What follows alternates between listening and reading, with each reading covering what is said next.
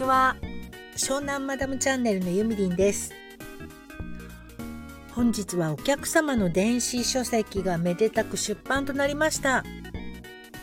今回は初めて小説を扱わせていただきましてこちらは沖縄を舞台にした短編小説なんですが響くのは雨と風と波の音著者はなおさんという女性の方が書いてくださいました短編小説になります。でこちらはですね西野昭弘さんの、えー、コミュニティサロンの方で知り合った方なんですけれどもせっかくなので、えー、表紙も西野さんのコミュニティから募集をしてみましょうということで募集してみましたところとても素敵なイラストを描くアニメーターの田中正明さんという方が、えー、立候補してくださいまして結構5人以上の方から応募があったんですけれどもなおさんとお話しして田中さんがいいよねということになりまして書いていただきました。ポケットモンスターのアニメなんかのあの絵を描かれているそうで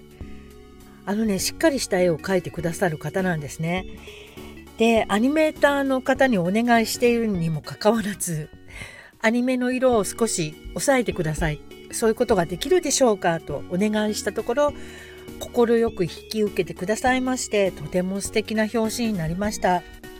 そちらの方は Twitter の方に掲載しておりますのでよろしかったら見てみてください。そしてねこれはあのちょっと傷ついてしまった男の人とうん結構繊細な沖縄に住む女の子の出会いのお話になっています。えそして、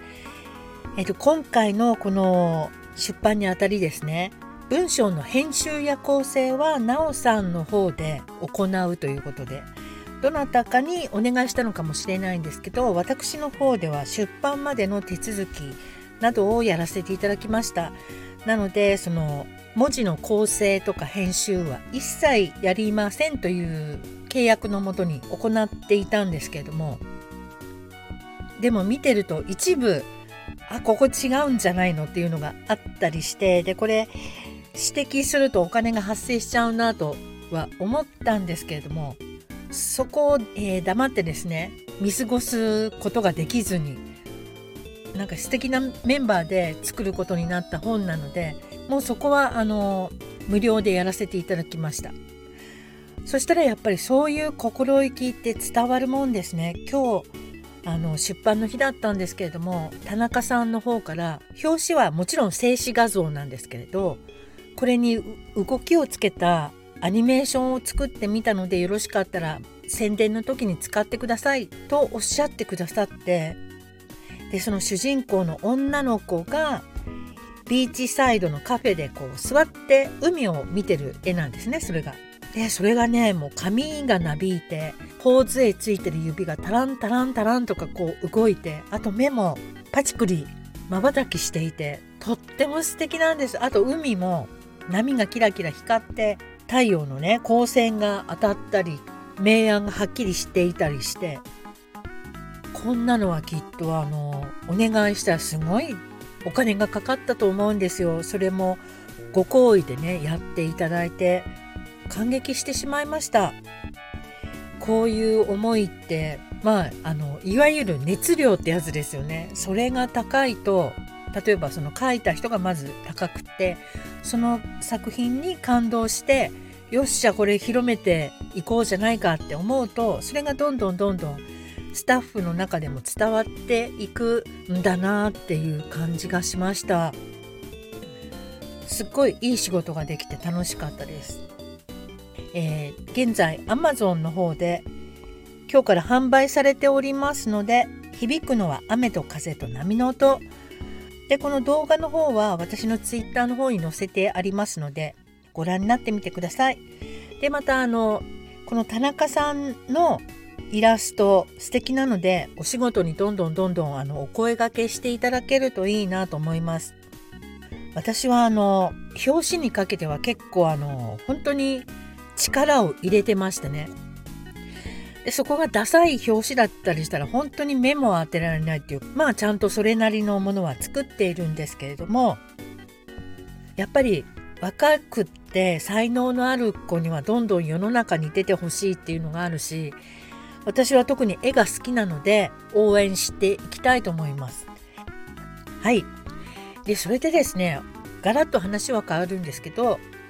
最近あのスタンド FM の配信者の方にオフをきっかけに会うことが多くなってきたんですけどあの初めて会って「こんにちは」なんて挨拶するじゃないですか。で「ユミリンです」と言っても誰なのかわからない時があるので「湘南マダムのユミリンです」って言うと「あ湘南マダムの?」とか言ってみんな声がひっくり返るんですよね。あの湘南マダムですか？とか言って今日もですね昨日だったかな誰かのライブで「あのユミリンさんですか?」って言われたんですよ。あのってどういうこと？何なんだろう？あの世代が全然違う人なのになんかこうキャーキャー言ってるおばちゃんみたいな感じなのかな？あのっていうのはどういう意味なのかちょっと教えていただける方がいればコメントでも Twitter の DM でもレターでも何でもいいので教えてください。よろしくお願いします。次はね、何だろうな。次、今私、エッセイを2つ書いてるんですよ、自分の。それちょっとちゃんと形にしようかなと思っていて。そのエッセイの表紙はちょっとまた素敵な人に書いてもらう予定です。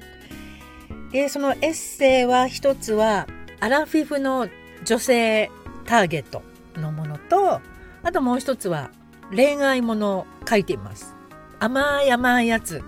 妄想半分妄想80%ぐらいかな同じ世代の人とかが楽しんでもらえたらいいなと思って少しでも夢を見ていただきたくって書いておりますうーん今年中に出来上がるかどうかわからないんですけどももし発表できたらどうぞ皆様アンリミテッドでもいいので読んでみてください。はい、それでは今日はこの辺で終わりです。ありがとうございました。